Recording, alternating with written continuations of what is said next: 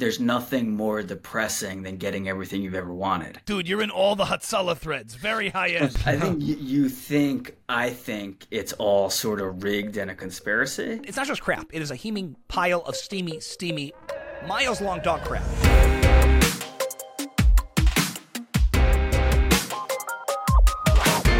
Welcome back to Buckle up, baby. episode 68, coming to you live from Riverside Remote. Michael's boiling hot, being a real trooper with his AC off. Mine is on and really quiet. It's nice. Yeah, well, that's the dream. that's the dream. What's the latest, Mikey? How's the summer going? Well, you tell me. You just had a, show on Netflix drop. Today happens to be a cool day for the band for Distant Cousins because we had a um, a show launched today that we had worked on for like over a year, doing all of the music, theme songs, and songs in the show, and underscore. So every ounce of music you hear in the show was created from scratch by Distant Cousins. A lot of it in this room and dosed in my bandmate studios. So uh, What's an underscore? what's the underscore of a show? Yeah, Not the song, not the theme song, the score. like You know what the word score means, right? like, the there's transitioning scenes. Scenes. like every time there's drama there's music playing in the background Uh huh. of uh uh, you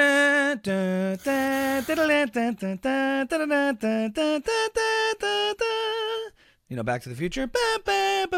Oh my God. How about Indiana Jones? What Star about Wars? like when they drop when, something? Yeah, that too. And what... it goes boom, boom, like just well, a little. Well, that's not great scoring, Michael.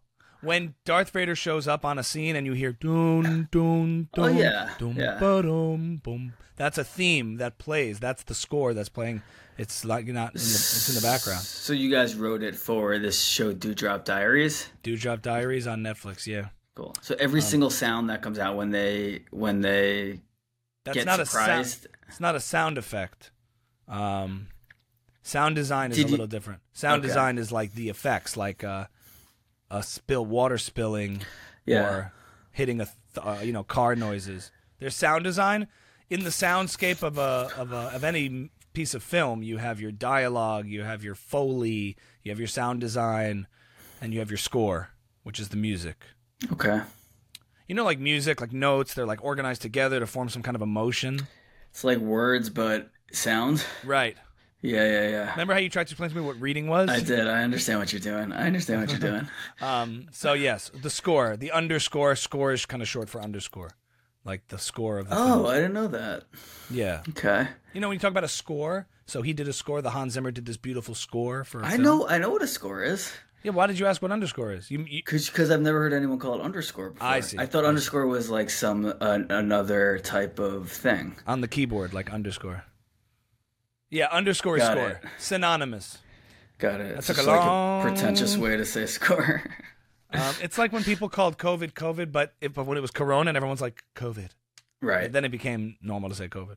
Got but it. yes. How does it feel? You put a lot of work into it. You were very busy for a very long time. Um, yeah, it was. Uh, it had to be. You had to be into. You had to be in a flow state when you do one of these jobs where you're just like, So it's It's like you're. ch- It's like you're. You're near like treading water for a year. So it's a children's animated show. I'm on, I'm on it right now. Mhm. Sorry, hold on. Um, and there are 28 episodes dropped today. Right. Yeah, we actually did 52 You episodes. you uh you made all 28 episodes. You just underscored it all 28 episodes. Um, yes, they have released uh, season one, 28 episodes. They're each 11 minutes Right. long thir- thir- right. It says 13 minutes here. Per episode. Some are like an- anywhere yeah. between 11 and 13 minutes per episode. They double each episode together, like one into the next, and that's considered uh, a thing. Like like if you give a mouse a cookie. Yeah. It's actually a very sweet show about like um gratitude and and being positive and the show's premise is about these three magical fairies that help kids secretly and like behind the scenes. Like you can't see them, no adults mm-hmm. know they exist, but you know when like you stumble upon a shoe Yeah. or something and you're like, "Hey, I thought I lost my shoe." So the premise was like the show creator uh, wrote this letter to his daughters about, and that was the show was like a letter to his daughters. That was the premise of it, and this idea like there's this really this magical force like that's helping you, and that's what these three fairies do. Was this like a prolific creator? Was this just like a dad who had an idea for a show? Do you know anything about it? Well, appar- according to his story, it was like his he had this idea, and I think it was one of his like what was cool is it was a lot of people's first time uh, sort of really putting their creative ideas together. And his one of his early experiences show running, and it took it from an idea. It does speak to the process of the hustle that it takes to like see something through it. That it is possible for a little idea in your brain to go all the way to now being on Netflix, and it was just an idea. So it gives it gives credibility to the to the hope of creatives out there. To me, when I see it, like wow. Yeah. Look what we've look, look what we've done. Look what he's done. It all came together with so many different parts. Like, you It know, sounds so improbable. That's part Yeah. part of what the strike is about now. Like things Yeah. like that are these days are very improbable. Did you speaking of hyper reactionaries, did you see Ben Shapiro's review of Barbie? I I couldn't really watch the whole thing. I saw a little clip of it. It was like a heaping pile of doo doo caca pee pee. I saw a little bit of it. Yeah. what did he say? Because I, I saw he was going to put it out, but I didn't. I just didn't, saw uh, like this is not just crap. And This is not just it's, it's not just crap. It is a heaping pile of steamy, steamy, miles long dog crap. It's not even it's not even a forget the messaging. It's just a bad movie. It's just bad. It's just really really bad. Um, I didn't really watch in depth about Yeah. it, uh, and I didn't see Barbie yet either. I thought it might have been a funny take, but now it's getting all Oh political. no, no, Barbie is what he reviewed, not Yeah. Oppenheimer. No, Barbie. Yeah, Barbie. Barbie, Yeah, I'm Barbie. sorry. Yeah. Ben re- reviewed my Jordan Peterson video, and now. I, I, Candace and Ben are the best human beings on earth. So what's the what's the tick been for you? Any uh, uptick? Um, I've always been a defender of Ben. First of all, even when we had our we had guests on who went after him, I've been on, I've been a defender of Ben. But uh, I don't know. It's interesting. You don't know what happens. Like these things, sort of like are blips in the content sphere. And then all of a sudden, I mean, he's got a massive audience, and Daily Wire shared this video and stuff. Uh, so uh, it's yet to, it's sort of yet to see. It's sort of like the ripple effect. It always feels like it's like tec- tectonic plates shift in some way when you get a lot of recognition from something, and it's like a. So when uh, like I remember when like Candace, re- I'm not sure if this was because of her, but I'm when she reviewed the Prince Harry video, like I started all of a sudden, not right away. It wasn't like the next day or week, but like all of the sudden, a swath of like new audience came in. So we'll see what Mhm. happens. Yeah. Um, it's cool. It's always a cool moment. You know, I get tagged in something. I'm like, well, look at that. It it, That was cool. it reinforces to me just the power. You know, there's optimistic content side of yourself and pessimistic, like getting down on it, burnout side. Yeah. So depending on the day or the week, you get a boost in one direction or the other. Sometimes you're like, oh, God, I can't. And sometimes you're like, you know what? This stuff is really, really powerful. And Yeah. and like it's just amazing how far it can go in terms of what profile and what reach it could have. And then you're just like, and then what? I saw this guy. Yeah, I mean, yeah, as you're talking, I'm just like, you have to get, I'm not saying you have to be done with it, you have to get yourself off social media. You have to like springboard off of it. Like anything that just happens within social media seems to be a little bit of a black hole. A little you know, bit. like uh, video gets shared, you get more followers, and so more people share the video, and you get even more followers, and it's just this this uh, you know virtuous cycle that leads nowhere. I saw this guy Colin, who I want, I really want to have on the podcast. He he's the guy on TikTok that makes the most amazing faces on earth. Mhm. You know who I'm talking about? Um, I definitely do. he just makes inc- he does this thing where he he does bird a bird song, and he'll just uh, react. He'll just Oh, move I his love. face. He's like, yeah. The somebody best fa- stop me. Yeah. Best face on the internet. Yes. I saw him put up today. He's like, guys, I have really big news. I got this call. This person saw my TikTok. Their wife is the CEO of a media company, and they're going to develop a TV show with me. Mm-hmm. And I'm going out to Vegas, and and, and we're going to make a TV show together. Yeah. And I'm, I'm just like, I nebach. Like, Why? Like, because that's not how TV shows get made. Like, a Oh, you in think Vegas. it's uh I, you I don't. I don't know if it's a scam, but I don't think he's gonna have a TV show with like a guy whose wife is a CEO and lives in Vegas. Right. You know what I mean? Like, I guess uh, we shall see. It does I guess have we'll see. There are stories like that where certainly people get. There was somebody who got a Netflix special show because of her like social media stuff. Yeah, I'm not saying he doesn't deserve a show and won't get a show, but I don't think this thing is what he thinks it is. Not because it doesn't happen, just because Not because it doesn't happen. Oh, yeah, just the way he was talking about it. I'm Just like, so bro, I'm don't clear go to with- Vegas. just so I'm clear with the point you're making, you're saying Yeah. it can happen, but in this case, you felt like, oh, this was a Yeah, no, yeah. Well, the point I'm making is like I was saying that uh, social media is just kind of a black hole, and and and sometimes the things that even come through it of like, oh, I saw you on social media, come out to Vegas and let's talk. Like Mm-hmm. even those things are sometimes like not even the direction you want to go in. Like fair you gotta enough. also be but careful. pre all this, it was, hey, I saw a stand-up set of yours, or I saw you on this thing, and I saw you in this commercial, and somebody Yeah. tries to ski like get you. I don't know this situation you're talking about, but Yeah. it always existed that there were non-opportunities. I really Um, want to get him on the show and ask him about it though. Yeah, for sure. Well, I'll reach Yeah. out. That's a good Yeah. one. I've seen his faces; they're cracked, but he's he's the best face. Yeah, I can't do it. but yeah, it's just incredible. somebody stop me. yeah, He's very funny. um, But I will say that what's been circling around in my head constantly, that just gnawing at me, is the perform the live performance part of everything we've that I've tried been, been like toiling over and what that's going to be. You know, because we used to talk about like having come from playing in in a band that like I've always had the order of operations, product, and then the the the grind has been trying to find the audience. It's mhm. always been the case where it's like traditionally product. Even in our case, like we have the sh- these episodes we've been doing and these guests and rapport that we've developed and all this kind of stuff. Product, all this stuff. How do we find our audience? With and you know with the band, like we've songs and records and uh, and a live set that we feel is really strong and ready to play for lots of people. How do we find those people? What I found with social media is like I've built an audience. Audience. I'm not sure exactly where they are or what it means in intangible, like flesh and blood human beings. But the only thing stopping me is me is sort of like a a strange sort of fear or hesitancy that I I- I want it to be ready and good, and I sort of it's a chicken and egg thing. So hmm. for me, what's I've never had a situation where I've had the audience first and have to develop the product to like hmm. to like have something to do live yeah. which is putting me back into the cycle of like doing more stand up, figuring out my set, my act, my rhythm on stage, all of that, and getting and and and you know I'm I'm doing some shows coming up, so Yeah. that's good. But how to synthesize that into something that I feel is representative, which just takes time. And now I've reached that. For a while, I was like to you, like yeah, I'm gonna put stuff together and then I'll take it out and start performing it. And I think it's more like I'm gonna book something that will, you know, like a room that, I'm, that I'm headlining and have to Yeah. show up to do it. That's what you it's gonna- respond. You respond to people.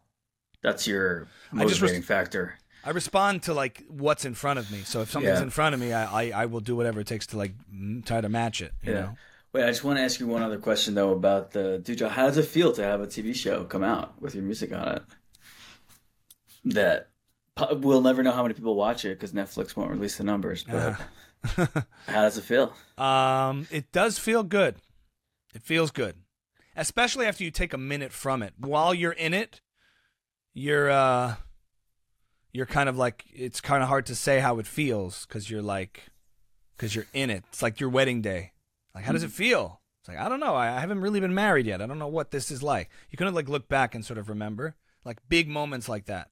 Mhm. But um, also when something doesn't just fall into your lap and takes a really long time, you sort of it loses its in a healthy way. It loses its sort of uh, like perspective from the outside looking in because you know when you arrive at a certain point, you're like, okay, well, I know where I've been to get to this point.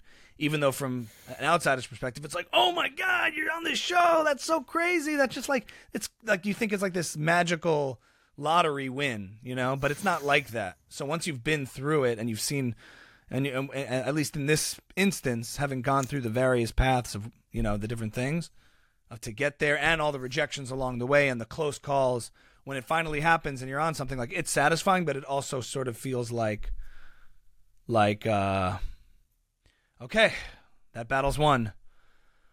Moving on. Like you're ready to move on to the you know what i mean? And you're ready to like channel what you've learned along the way to the next thing. And it's sort of like okay good next. And in a way it's i don't want to say underwhelming but it's like surreal and sort of like you know that sort of tempers the initial perception of what it would feel like does that make sense A little bit. A little bit. okay I thought you were gonna. I thought you were gonna say uh, top of the hill, foot of the mountain. Why? Because you hate when I say that. But you didn't. that phrase? I was saying. just thought you would I- say it I- at some I- point. But that's was- that's not what that's not what you're saying. Really, It is. It's a different is. different feeling. Um, it has an element of that to it, also. You know, you because you also like you you what what comes with like anything in show business entertainment is like a ton of perception and very little reality for a lot of people. Most people are on the outside looking in and seeing the show. They're not seeing behind the curtain, the production, what's going on, what's being rejected along the way, the mm-hmm. grind, the effort, the like the all the hours and like labor you're putting into something to try to get from you know A to B and just move move the needle a little bit inch inch by inch and all the mm-hmm. work that goes into it. When you only see the flashy, cool like headline, it gives you a certain perception of, of how it's done and what it's like and who's killing it and who's not killing it and all of that. But when you're in the grind of it all and the mm-hmm. accomplishments happen along the way, they're kind of indicators to you that you're doing what you're supposed to be doing. And mm-hmm. um but I'm not going to say it doesn't feel good. Feels good. Mm-hmm. And we're pr- I'm proud of it. Like I'm proud of Yeah. what we what we were able to do and I acknowledge that. I'm just comparing it to how i- if I was 18 looking at this or 21 or just out of Berklee school like what am I going to do in music? If I looked at if I flash forward and just saw this, I know that that person would be like over the moon and going crazy because that person would lack a lot of perspective and insight as to how it all works Yeah, and would only see the highlights. yeah. When I um, I uh, I got really close to getting into the Sundance program once, and as I, I I submitted all my materials and then I waited a summer, and when I first submitted all the materials, the um the idea that I I like I mean it sounds cliche, but just like like a Jewish kid from New Jersey would like be in a Sundance thing Mhm. blew my mind. And uh, and it was a real possibility. I was like I was like in like the top 15 or whatever people they were considering. They choose like 10. And it could So, be uh, you. Right, and it could be me, and and just the the idea that it could be me, I just thought about all summer, and sort of like gradually got a grasp on until at the end of the summer, I was like, yeah, it could be me. Why not? I, I ultimately didn't get in, but by that point, it almost didn't matter to me because I'd already sort of like absorbed the idea that I that it could have been me. So like, So you won the- on the validation. Yeah, by by the time it's like by the time you get through the show, you're no you're no longer impressed or struggling with like, oh, I could make I could score a Netflix show because you've because you've done it. Now Exactly. when it comes out, you're not excited. It's not like it's not the challenge that it seemed to you so long ago. I think you you you honed in on it like that. That impressed with. I'm no longer impressed with it. I ex, it's like expected. I've You've come. done I've it. come. Like that. That cachet has worn off in a healthy way, and now you're sort of in it. And I, I, I, exactly. So that's that's a big part of it too. And at the end of the day, you are impressed because you're like, I, I, that is like that's that is cool. Like what Mm-hmm. what what you're doing. What what I know for myself, what's going on internally is it's my old previous self looking at my future. It's my past self and my future self sort of like revisiting each other when moments Right. like these. So how does it feel? Like the way you asked me, and I'm like, it's great, but Yeah. I'm different now than you are. Right. exactly. And that's the moment. That's what happens when these sort of perceived big moments, and they are like, you know, proud accomplishments, but when they happen, when we see our song in a big feature film or something like that, it's just like the past self that really wanted this dream and the present self meet. And now Yeah. they have to like face each other internally and be like, what's it like? Marriage. What's it like? Kids, the first kid. What's it like? Because Right. I had this whole idea. And then what happens is there's an element of sadness because the present self sort of has to break the heart or like sort of has to change the the, the past self the pure innocent excited past self? The Yeah. present self has to say i know you're excited and you should be. Yeah. i'm experiencing it now for what it really is and it's not exactly what you expect. It's not necessarily better or worse or whatever. It's just different. Yeah. you know what i mean? And i think that's what i'm identifying in the Yeah. feeling. Um and and, And you- yeah. you, you need a new thing now. And that's oh, that was thank you. That was the other thing. The other thing is once you accomplish something that you've been after, it dies. The orientation dies. You know, and I've heard comedians say like, "Your Netflix special's out. How do you feel?" They go, ah, "Oh, kind of shitty." Because like everything I've built up towards is now gone, and I, I have to move on. Yeah. So you, this orientation loss is a feeling. Will Smith um, was just on Rick Rubin's podcast. I can't recommend Rick Rubin's podcast enough. It's called. Yeah. He is, by the way, a Hasidic Jew, and he doesn't know it. He has payas. Uh huh. He has side locks. It's his podcast is called Te- Tetragrammaton, Yes. and he, he's constantly espousing Hasidic ideas and doesn't know like the phraseology of it, but like he's come to that understanding on his own. Mm-hmm. Right. Um, I'm trying to work on an impression, but I can't get it. I, there's such a range that I just can't capture. It's not yeah, it's not like it. there's- It's not it's it. not it. I know it. I know it's not. but it's i mean particularly there's like a particularly I, I don't think you should even think about what they want because fans don't know what they want I, and It's you know, I- less. It's you got to get out of your head a little bit. it's so resonant though. Yeah, His voice is so Yeah. rich and resonant, like being Yeah. bathed in syrup. he's floating. He's wearing very flowy clothes. You can just feel it on his. You can feel his body. So what were you saying? He, Sorry. he interviewed Will Smith, and I was like, I was like, I got to listen to this. Um, first of all, I don't know how you. I mean, I- having done our podcast, I actually know now how you could go two hours talking with someone and not mention the slap. The same way when we talked to Robbie, like we didn't talk to her about mm-hmm. her pronouns mm-hmm. because like or her top surgery because like you just you don't do it. You're mm-hmm. like a human and it's weird and he, you don't want to ask him about it. But he was just talking. Will Smith was talking the whole time about how um, enlightened he is, and and you're like, and, like, how do you square that with having slapped Chris Rock? How do you do it? It didn't come up. Didn't come up. Didn't come up. I'm sure that was Um, by request beforehand. I'm sure. I'm sure. But so, but Will Smith said something really interesting where he said there, there's nothing more depressing than getting everything you've ever wanted. So he, he said there was a summer where he called Quincy Jones, and I think it was like after Independence Day came out, and he's like, I need advice or something. And Quincy Jones is like, I don't know how to help you, dude. You're the only person who's ever dealt with this problem. You're the biggest black movie star that's ever lived. No one knows how to help you. You have to figure it out on your own. This is you're the only person who's ever had this problem, so no one has the answer for you. Um, but but he was saying like you know when he had everything he'd ever dreamed of, he had nowhere, he had no idea where else to go, and he's he's become a very strange person. You can kind of tell. Um, He's living also- this very strange life. If you watch enough Will Smith, you get a sense that he's trying to fill this void with all this fame and fortune and and and uh, acclaim over the years from something deep that's missing from him.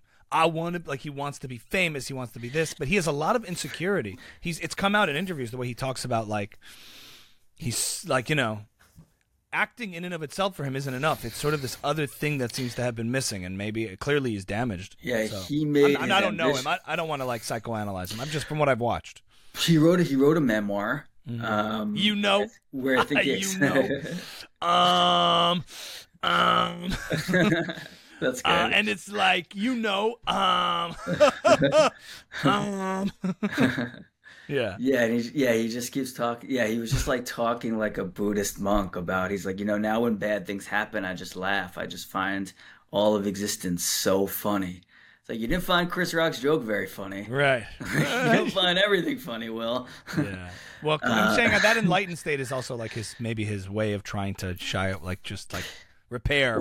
What do you persona. do when you're when you have all the money you'll ever need, all the fame you'll ever need, all the success you'll ever need? You just kind, of, you just like, all right, I got to just work on my soul now. And also, but, but maybe uh, it, it tells you what's really important because once you uh, get everything you need materially, like you realize maybe spiritually is where you need actual wealth. mhm. Yeah, Yeah. like relationships, people who care about you, a loving wife, family, children, like that stuff. yeah, and, and it's that's also very tr- that's very in turmoil for him. And like we're talking like we're TMZ here, but let's just take the subject of Will Smith as an example. I don't know if this is really his case, but the idea is like, and this is cheesy, and we've said this, like you know, you know what's real happiness for me? This billionaire explains when, when your kids want to hang out with you when you're older. That's yeah, that's I what's saw that TikTok. And too. I'm like, and I'm like, that's fair. He's like, that's what the, the, the, of all the titles I've had: CEO, CFO, CEO, chairman, executive director. The best label I've ever had is dad. Okay, okay. and I'm like, yeah, that's cheesy and corny and true. Yeah. Well, it probably also becomes more and more difficult as you become more successful to Mm-hmm. have real relationships to to enrich. So best to you make don't sure know you, who. Yeah. yeah, and You it's don't know best really likes you. best to make sure the foundation is there because everything built on top of that can help and add to it. But if it's not there, it can just crumble if you uh, lose your orientation. Yeah. Um, yeah. but And you also get stuck. Also, I think someone said you stay the same age you became famous at for the rest Right. of your life. right. I'm sure it's very Um, hard to make real friends if you're yeah. famous. I mean, I can't imagine. You can only make friends with other famous people. Like, unless, you know, only the people who precede it. Yeah, probably. But I was going to add to the point before about like accomplishing a dream or a goal. hmm Um, the more I've done that consistently, uh, the like in the instances that's happened as I've been in the game of the music industry in particular and entertainment industry more broadly, and things have happened. Uh, I I've become pretty convinced of the idea that at every single level, the top of the hill, foot of the mountain concept is true. Because if, like I said, my 18 year old or 20 year old self looked at what I've done now, I'd have a certain reaction to it, that past self. But I'm sure that's the same thing scale wise as when I look at Bruno Mars and I'm like, dude, what was it like playing the Super Bowl? That's crazy. And he's like, yeah, it was cool. It was definitely, it was definitely incredible. But also, he's, I'm sure, you know, there's an element of that same repeating feeling of as you're in it and really doing it you're I'm watching the highlights of Bruno Mars and behind the scenes is a ton of work and grind and effort and stress and concern like managing a lifestyle that maybe he has to keep up with or whatever it is whatever it may be the ratio just kind of moves with you. You know what I mm-hmm. mean? So like with each sort of climb up the ladder a little bit of more and more of, of cooler things happening or accomplishments it's the same thing. It just follows you in, in maybe a different scale. There's no question. I'm not Yeah. i wouldn't trade it for anything and i'm not knocking it. I'm just saying Yeah. the same mindset i'm sure is true when you're chris martin or when you're you know just somebody getting started or whatever you know and having your Yeah, first things go. Hmm like major label your sign. how does it feel? Number one record how does it feel? You're playing the super bowl how does it feel? Yeah. um you know that it's confronted with that same dynamic the same dichotomy of the present self and your past perception of it yeah. i like that i like this topic i like that we honed in on that idea i think that's Yeah. cool Yeah, me too. Me too. um Yeah, you have to become the person who can accomplish it in order to accomplish it. right You know? Like Yes. um yeah, I remember when I was I was going to shoot the the short film that I did, and I remember Yes. having a moment of awareness before it being like like I'm like I'm doing it over the next over the next 2 weeks, I'll have made a short film whether I want to or not. Like I'm Mhm. going to be a different person in 2 weeks. I'll have done this, and that is cool. yes to me that's the stuff that is the most satisfying is the doings of it remember when Diva was on the podcast and he was like like like the making of it the the, the Yeah. work the process that was incredible that felt like simpatico with how you perceived it to be like what does Yeah, it feel like right. to He's make like, a record Yeah. Like when You you were know, yeah, yeah, yeah. when you were in Ukraine and you're filming and like you have your dailies, you're like, this is what it is. Like that's Yeah. almost euphoric. The other stuff afterwards is like, if it got picked for a festival, you'd be like, oh, cool. But when you were in it, you were like, look at that. Look what we did today. The Yeah. process. Like, look what we made today. That to me is much is the real gratification. Yeah, David was saying he's like hunting his victims is is the joy for him. The act, the actual act of of kill. He's like, just like I felt nothing All right, when we'll it was happening. What? Um, when it was happening. when it was happening. Yeah. But then anyway, it was a fair point. The same thing, like when you were in the grind, there's something so that's the fun. And if you don't like that and you're only after like the the the goal at the end or winning that specific uh, acclaim or something, it's gonna suck because it's unpleasant and difficult. There's a lot of work involved. you Yeah, know? definitely something I've uh, learned from doing the podcast, also or, or relearned from doing the podcast. Like Mhm. I think I was uh, trying to be more process oriented. Right. And sometimes Um, you tend to have yeah, go ahead. Yeah. No, Brian Koppelman also said to Mm. us about like a good day is when I uh when I feel that feeling I like to feel when I write. Mm. And uh, I mean especially I mean he, a good day for him could be selling a franchise. Like, you know, he he's capable of doing very very large things every day. Mm-hmm. Um and he's that that's how but that's how he gets through it, just focusing on why he's doing it to begin with. Um trying to think a lot Do you think that you've lately. held on too much to perception versus the reality? And stay on the perception side versus the reality side? the perception? What do you mean? Like perceiving things as like oh these big grand things and actually the reality is when you unpack them behind the scenes it's more the nitty gritty You, I, I think you you have a narrative about that that's not quite true about me. Mm. Um, um, it's not it's not so much the perception that I'm that I'm focused on. I'm I've always been interested in the the difference between uh, making it and not making it, and what and what that is. Move a little closer to your Sorry. mic on your computer. Like, I'm sorry, I'm, I've always been interested in the difference between making it and not making it. Like, for instance, the the guy that just made the bear on uh, on FX, he uh, until the bear came out. Let's say the bear came out on a Sunday, and by Monday he was recognized as one of the best showrunners and most creative TV people in the industry. Like the Saturday night before, he he didn't change at all.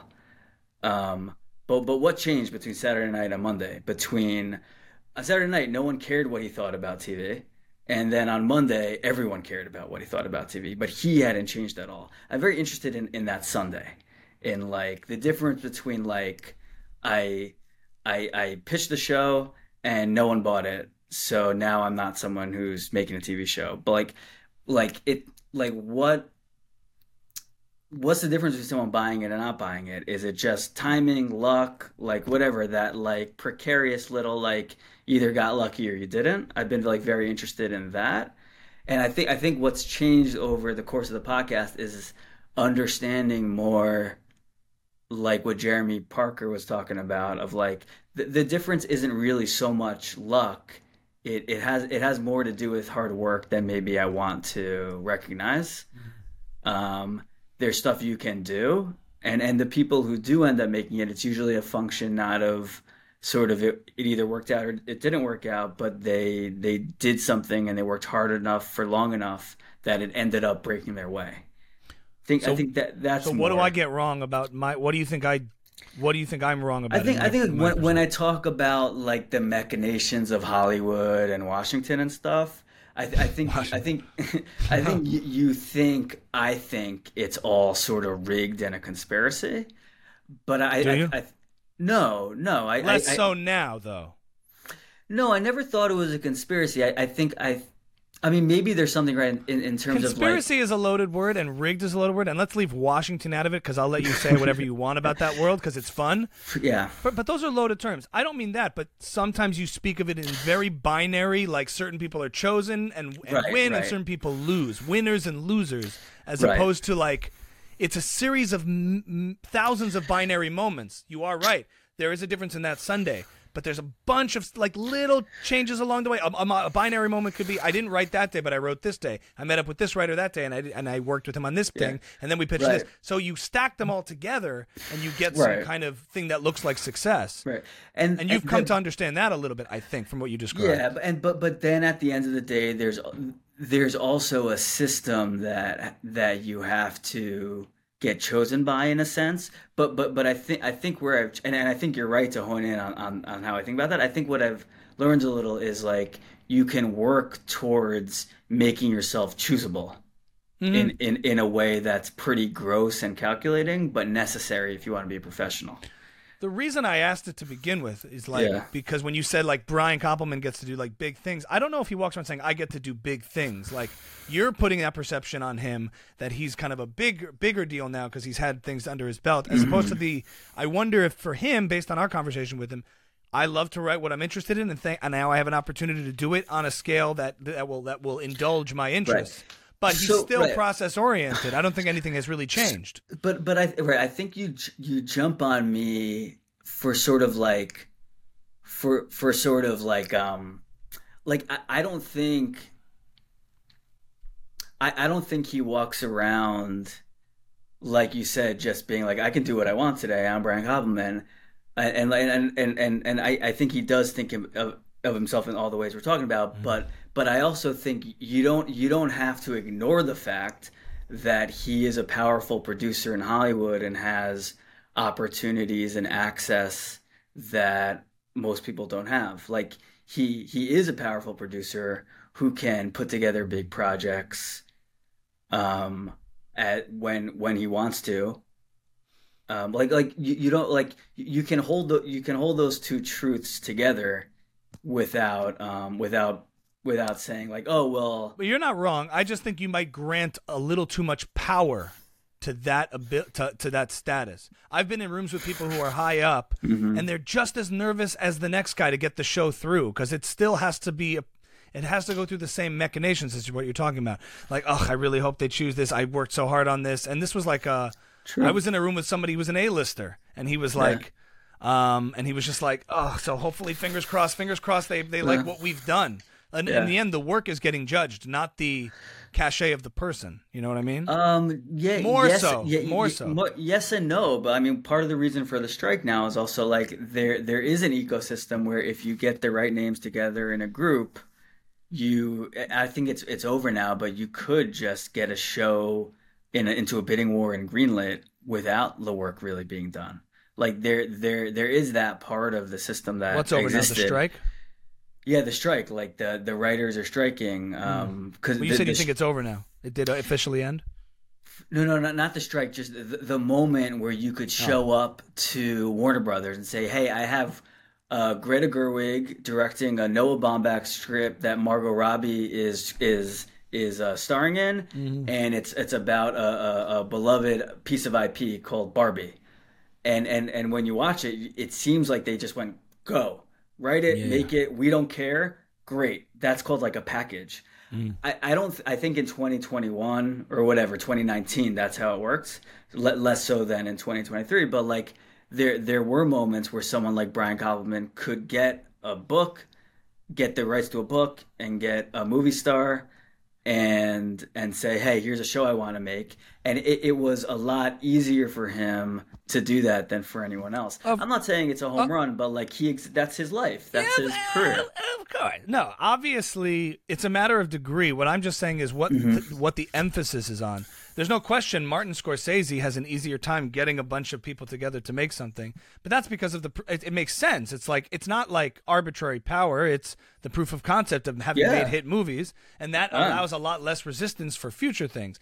Yeah. But I think at the end of the day, when the rubber meets the road, you know, um, if it's a profit driven market system for entertainment, like the, the work has to be judged, and if everyone starts not liking something, that can go away very quickly. Yeah, of and course. also, and also at the end of the day, even those people have to rely on the investment or whatever, or the risk that people are willing to take on something. Yeah. And I'm sure that things get shelved all the time. So I'm just saying those things aren't.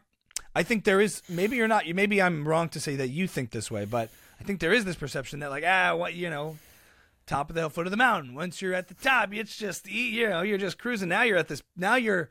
It's binary. Now you crossed over. Yeah. You've been approved. You Well, can do what you want. You can you can get the Well- man. I can't because I haven't been chosen. It's and it's just not that squeaky clean. But there is a threshold that that I that my ambition is to cross where there yeah there's less and less friction between doing the thing you want to do and um and doing it like there's just less um yeah there's less friction. Like at the very beginning you can't do anything. You need an agent a manager to be able to be able to even pitch. You need to do a lot of work. And then there's the point where like yeah any I, you could just pitch whatever you want and maybe it'll get bought maybe it won't. And then there's the other threshold of like you're not really pitching. You're more like bringing a project to a studio and, and they either want to partner with you or not. Like i was saying there, there are these thresholds where um, the creative process has less friction um, Yeah. and I'm, I'm that's another thing i'm really i guess that, that's sort of what i'm what i'm more getting at where if if he wants to do something and it's good there shouldn't be there's a lot less standing in his way than someone else who wants to do something and it's good because because of his track record and his career. Ex- oh, Yeah. Sure. I mean, to make Good Will Hunting took a lot, was a lot harder an effort than any of Matt Damon's current movies. Air, Right. Even right. though they're independently funded, whatever it may be. Like Yeah. to get it all done. Right. That's just that's tried and true. That's just Yeah. the principle. Yeah, of, and- and and with increased and- success brings increased opportunity, and people Yeah. want to work with you, and you've you've made impact and all that stuff. That's all true. Yeah. Um, but you know what I'm getting at, I think, when I'm saying like I do. I do. Yeah. It's yeah. I think I do.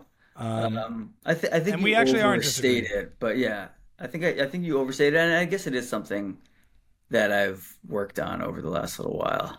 I think you have to give yourself permission to put yourself in the club, even if they haven't put you in there yet.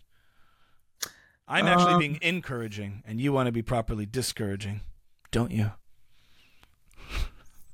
Is that my problem? Maybe. I don't know if that's my problem. I wonder. I wonder. Is it? Is it like that? You're always like, well, I, because I'm not the guy who had that Sunday that was chosen for this. Like, I have to wait to be to be granted access. Right, yeah, and- I've, as I've opposed changed, to saying, no, I belong in that crew. It's just they haven't seen my work yet, and they will. Yeah, I, th- I think I'm more there than I was like ten years ago. Right. I, th- I think I think ten years ago, like I, I remember this moment where like I was working at a at a tech startup and my phone rang and it was from LA, and and I, I literally had the thought. I, I literally had the thought. I was like, maybe this is someone like from LA who wants to like hire me as a writer or something. Like like I wasn't right. Like there it was Yeah. it was delusional. but but like but I was like oh like, like I know I'm a writer maybe someone's like calling me today and being like hey you want to come out to LA Yeah. like um, and, and I've like I've like connected more to reality than than back then you know I, I, but but yeah there that is part of my brain for sure also there's a there's a danger in thinking your life is you know like you're in the movie of your life and you're the lead and every single moment one of the things that's really good about constant rejection and disappointment is you realize that not it makes every single little thing that potentially happens less important. Cuz like if you've had a series of 10 rejections and then one thing that actually went through like all right so the next 10 won't feel as bad. D- David Bashevkin um maybe he I don't know if he coined this or might have been uh David Brooks from the New York Times or something but he has a rejection resume where he he um he wants to see all the things that didn't work out for you and I remember seeing that and I started making a list and it, it it just becomes then a game of like let me take as many swings as I can and the more swings I take the Buckle closer up podcast. yeah, that's true. um, yeah, and also I'm just saying when, when, especially in the social media thing that you're saying, like when I when I, when what I was talking about before is like when a specific cool glamorous moment happens and it kind of lets you down of, of what it can do. It makes everything less like that could have been it because in your mind we were raised with this romantic notion that Quincy Jones walked into the room and saw him playing the guitar Yeah. and then signed him and he became a superstar. And, and and and by that notion, just taking the swing, you know, just pitching to Netflix, Right. made me someone who could have a Netflix show. Right. It, it, did- it didn't work out for me, but now I'm someone who could in my own psyche. So Correct. like now it's, I'm you know why not why not me? Yeah, let's let's Yeah. like keep going with that. So that. the benefits of that when you eh, when you have obviously you need something to work out eventually, right? We Yeah. do. You need success. It's a part of the game and it's essential to it to sustain you, but it's also like you realize that every little up that phone call that you missed was likely nothing. Mm-hmm. Right? And it probably and it was. But if you had the same belief that that could have been the call that signed me to the show, and if you thought that Yeah. that's really how it worked, then every time you were let down, it would be so, so gutting. Yeah. I also find that um, the more I'm thinking about that, it's more of a symptom of not actually writing stuff that I think is great. Because as long as I'm making stuff that I think is awesome, Mm-hmm. th- then it just sort of becomes like a waiting game and a trying game of like let let me how can I get this in front of the right person? Right. When I'm thinking so much about like the the luck of it, it's more Right. because like I know what I have isn't like really that mind blowing. Oh, it's like so you, you have to get lucky because it's not that it's not that profound. Right. You it makes know, you a healthier creative when you're just like, listen, all that stuff happens, comes and goes, everything almost Yeah. happens, some things do happen, but I'm showing up every day doing what I have to do. I take the same approach. Mm. And then do what I like- like to do. Yeah. You know? yeah. Trying to chase that thing that you like to do. Yeah. Right. Yeah, so it's been yeah, I think I'm like coming a little bit out of it, the a long transition, probably over the last like year and a half or Mm. so, like coming out of COVID Right. and uh and being like my new my new ambition again now is to um is to really just start writing stuff that I can shoot and raise money for. Um and like publish on my own. Um Yeah. and and very much less so. And and also accepting accepting with that that it might not lead to uh, a lucrative career. Mm. Um but but being but being like more okay with that. Like if it's if it's good, the right people will find it, and if it's not, I just have to keep getting better. But that's Right. a much healthier place to be, I think, than um, I have to write this for my so my manager likes it. Or it's like Especially makes when crazy. what we said before is that the real fun stuff is the makings of it. So might as well make it. and Right. Get it made. And Yeah. on that same note, our transitions this episode are just flawless. I don't know how we keep doing this, but on J Sketch, which we wanted to discuss, speaking of making things just for like the passion and the fun of it, I've Yeah, had so this. what's what's J Sketch in case someone doesn't know? So I've recently uh, partnered up with two buddies of mine in the comedy space, fellow Orthodox Jewish comedians. Guy named Mikey Greenblatt goes by Jewish Vibes on Instagram, and Ellie Leibowitz, another comedian who we've had on the show. Uh, and we kind of just started for fun, putting together sketches that are like the Key and Peele of Orthodox Jewish comedy, sort of the, what Key and Peele did in a lot of ways for black culture and the black community, like things that a lot of the world didn't know about. We're trying to not just for the outside world, but just for our world in and of itself, even our just small little pocket. Well- you know, make comedy for this world, of rich world that we come from, and it's Can I been a lot of interrupt you for, for one second just to jump on that? Key, Key and Peele have said they weren't really making comedy for black, the black world. They're making it for mixed race people because they Right. grow grew up kind of wealthy with like mixed race with like a white parent and a black parent, Right. and they're like, "Who's making comedy for us? We want to make for people who exist in both." Right. So, like, and so you, you guys are being very specific, also of like, Correct. I, I actually I don't know if what they were doing is like for is, is showing what the black community is like in particular, but their experience. You know, right, their experience. they're showing their experience and i'm seeing things that i find funny i don't know how like the non-orthodox non-jewish world reacts to our sketches but for us like i want to give it that level of elevated comedy to, to stuff that's in our world because it doesn't get touched or tapped onto sort of the way there's like jewish music there's only like certain there's a lot of like jewish music out there but only certain ones that really do it for me and i'm trying to give a certain sense of quality sketch comedy to our world, which is so rich with with with stuff and content. Yeah. You know, so we're Yeah. doing it and we're having a lot of fun with it. And what's been cool is to have to do something that's so niche that like I know when I put it out there when we release these things, these little like uh, sketches, they hit a very specific audience and they hit the target. And like things are getting shared on Twitter. Uh, couple uh, fifty thousand views on our last video here. Um, They're seventy to getting- eighty thousand, and then WhatsApp threads, which where a lot of religious Jews hang out, are passing these videos around like wildfire. Yeah, so someone said they got a downloaded version of it forwarded Right. throughout WhatsApp, which That's- which is really cool. And they're also very they're funny. They're Yeah. like they're very funny. Thank you. Someone was like, "Dude, you're in all the Hatzalah threads, very high end." but it's fun. I feel like I'm like doing stuff for the people, by the people. It feels Yeah. very like communal and nice. and you're Um, going for it too. In what sense? Like, in the uh, sketches. like Ellie's yeah, Ellie's taking a shirt off and jumping in a pool. You're not you're not being shy about it. Um, you're We're like not- really putting it all out there, which I wouldn't is call fun. them dirty or even they're not even edgy No. per se, but like we we we we maximize the funny we can out of these things because I Yeah. think it's healthy, especially for a community to laugh at itself at this stuff that we all know is funny, but who talks about it? There's very few Yeah. people who can joke about this stuff. So yes. so Yes. that's fun. And Yeah. like you said, like doing it and putting it out is, is you know, to the extent that we're able to and fit it into schedules and get it done, it's Yeah. been refreshing. It's cool to see from my perspective too, because it's it's very much not my thing, and it's not really what I'm interested in. But I love seeing people wearing their. I, I I'm a little embarrassed to do it. Like I I wouldn't. I don't like I.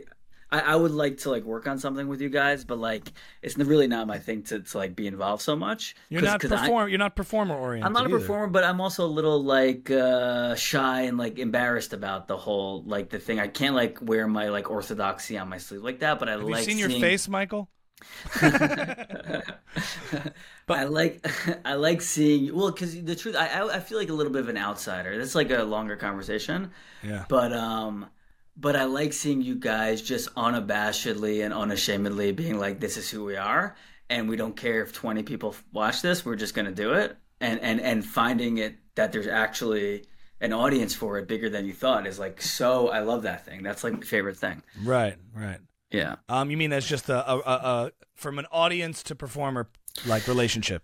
Um, no, I, I I think when people unashamedly and unabashedly are themselves, Mm. they're they're they find the truth and they find an audience, and the Yeah, truth yeah. always finds an audience. Right. So it's nice that you guys. I love that you did it because you, you totally could have been like, listen, I'm going for like big crowds, big market, Mm-hmm. secular stuff. Like I don't need people to know I'm modern Orthodox and all that. Like Right. I'm I have my lane and I, I'm going for big. Mm. But but you weren't. You're like I don't. This is who I am, and if it's small, it's small. I don't care. And so that's why cool. why are you embarrassed to be a yid, Michael? Is the worst place on earth No, for I'm you not embarrassed. davening? Davening in pub, yeah. in public in a parking lot at an amusement park and people walking by. Is that the worst place you could be? That is that is that is a beautiful. That's a great J illustration of it. sketch. Like the peop- that's, you're that's looking at your phone. You're like We have we have an looking at your ideas list. One of them is getting marived. Like when you get marived, ah.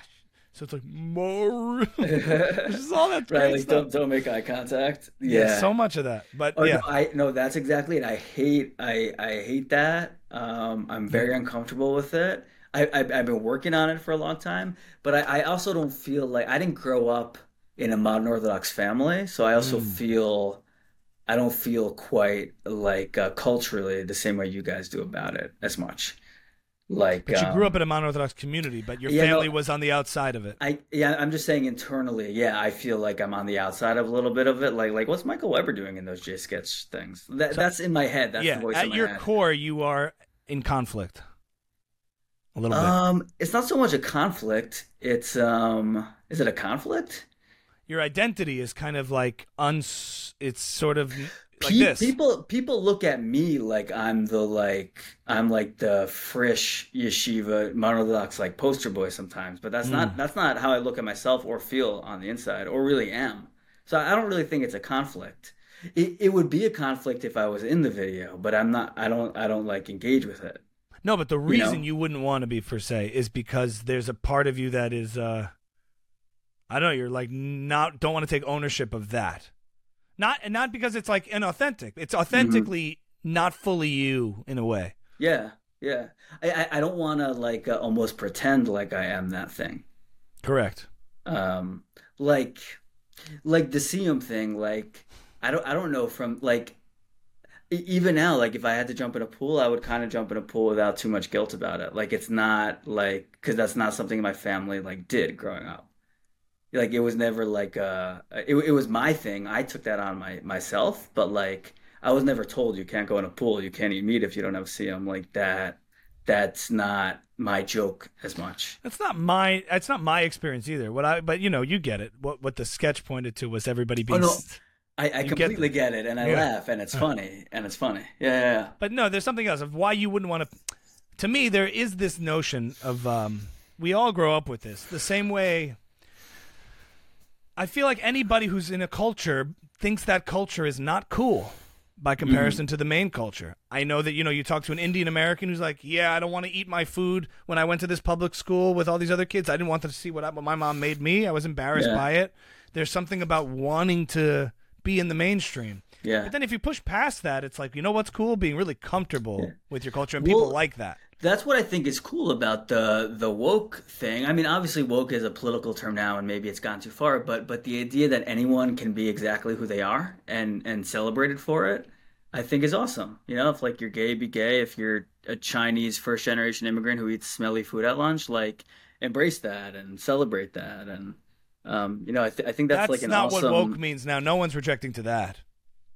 No, I mean not specifically, but like The but that the- idea is is embraced by is a liberal idea. Be who you want to be and be free to be right. who The you wanna be. liberal idea. The of it, woke yeah. idea is uh, Fair enough. is very Yeah, maybe different. that was the wrong carries term so much it. more ugliness and darkness to it. To me, like we've talked about it, we don't have to have a segment of the podcast that goes Yeah. there. We could, but it to me it's it's much more divisive and about like certain groups having preferential Right, right. Acknowledgement. true. Right, right. and uh, everything Well, being right, viewed well, through- like was my my vict- my identity is more important than yours. More important, and if you're more if you're a specific than cis yours. white male, that experience is not valid, and you Right. don't have a say. But if you're this and this, it's like very, it's very hierarchical and Yeah. selective, and not about people just being who they are.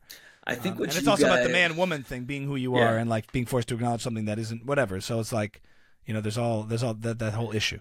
I Um, think what you guys might have uh, might have honed in on also is like I've read scripts from people trying to, to do like the the black experience, the Asian American experience thing with mono-orthodox. Like I grew Mm-hmm. up in this very specific way, and it's very weird and exotic, and like. Mm-hmm.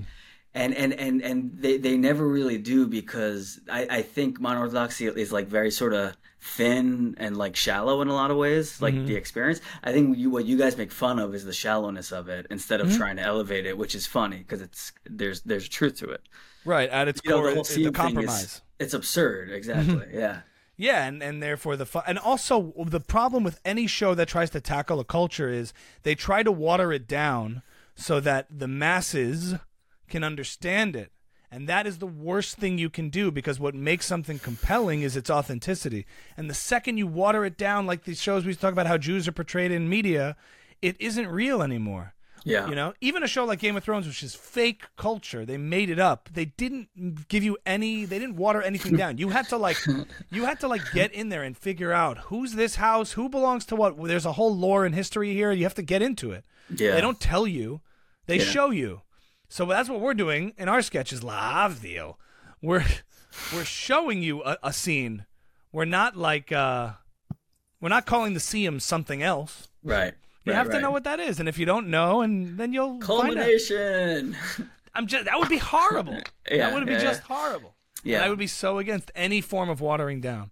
We Yeah. have another one coming out, and maybe this podcast will come out afterwards. It's the people of Tisha B'av, the people you meet on Tisha B'av.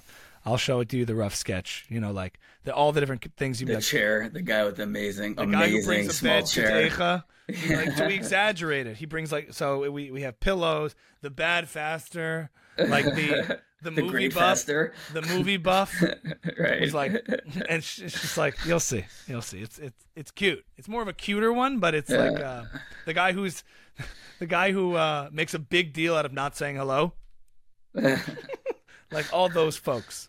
Yeah. And it's very niche, and it's very nice to know that. Like, it, it also creates a massive private joke amongst all of us on the interwebs. yes. Like, if you know, you know, and that's very satisfying for people because it gives people a sense of community. Yeah.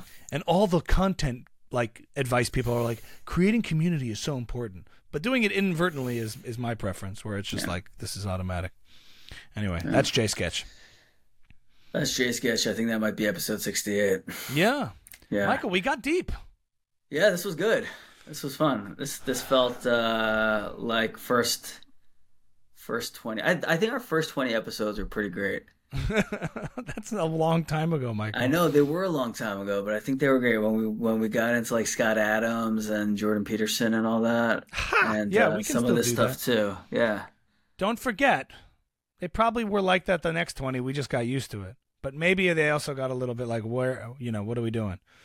It's Could be. We do too much talking about the podcast instead of podcasting. I've never seen a podcast that talks about itself so much. well, you don't ever watch podcasts, so True. Clips. I've never seen a clip that like, does they don't put those clips out. Correct. Yeah, podcasts talk about podcasts. They all do. Yeah, yeah, yeah. It's uh, it's it's it's not good when they do it either. Right, But okay. they all do it. well, then that's a relief. yeah. That That is a relief. Yeah. Speaking of relief, I got to turn this AC on and uh, end this episode. I admire your uh, I admire your going through the mass uh, going through the trenches here. I'm a hero. Wish me luck in the Catskills where it all started. I'll be performing with Chosen Comedy Festival Saturday night. Great list of comics coming up. I'm pretty pretty excited this about it. uh this Saturday night mm-hmm. on uh, the 20. What is that? The f- what's the date? This Saturday night will be the nine me check. the 29th. 29th. All right. So if you're in the Catskills on the 29th, where where are you performing? Uh, at the Kartrite Hotel. The Kartrite? Hotel. Cool. Are you uh are you going to be there upstate? No, I actually have a bachelor party this uh this weekend. Nice. All right, cool. Yeah.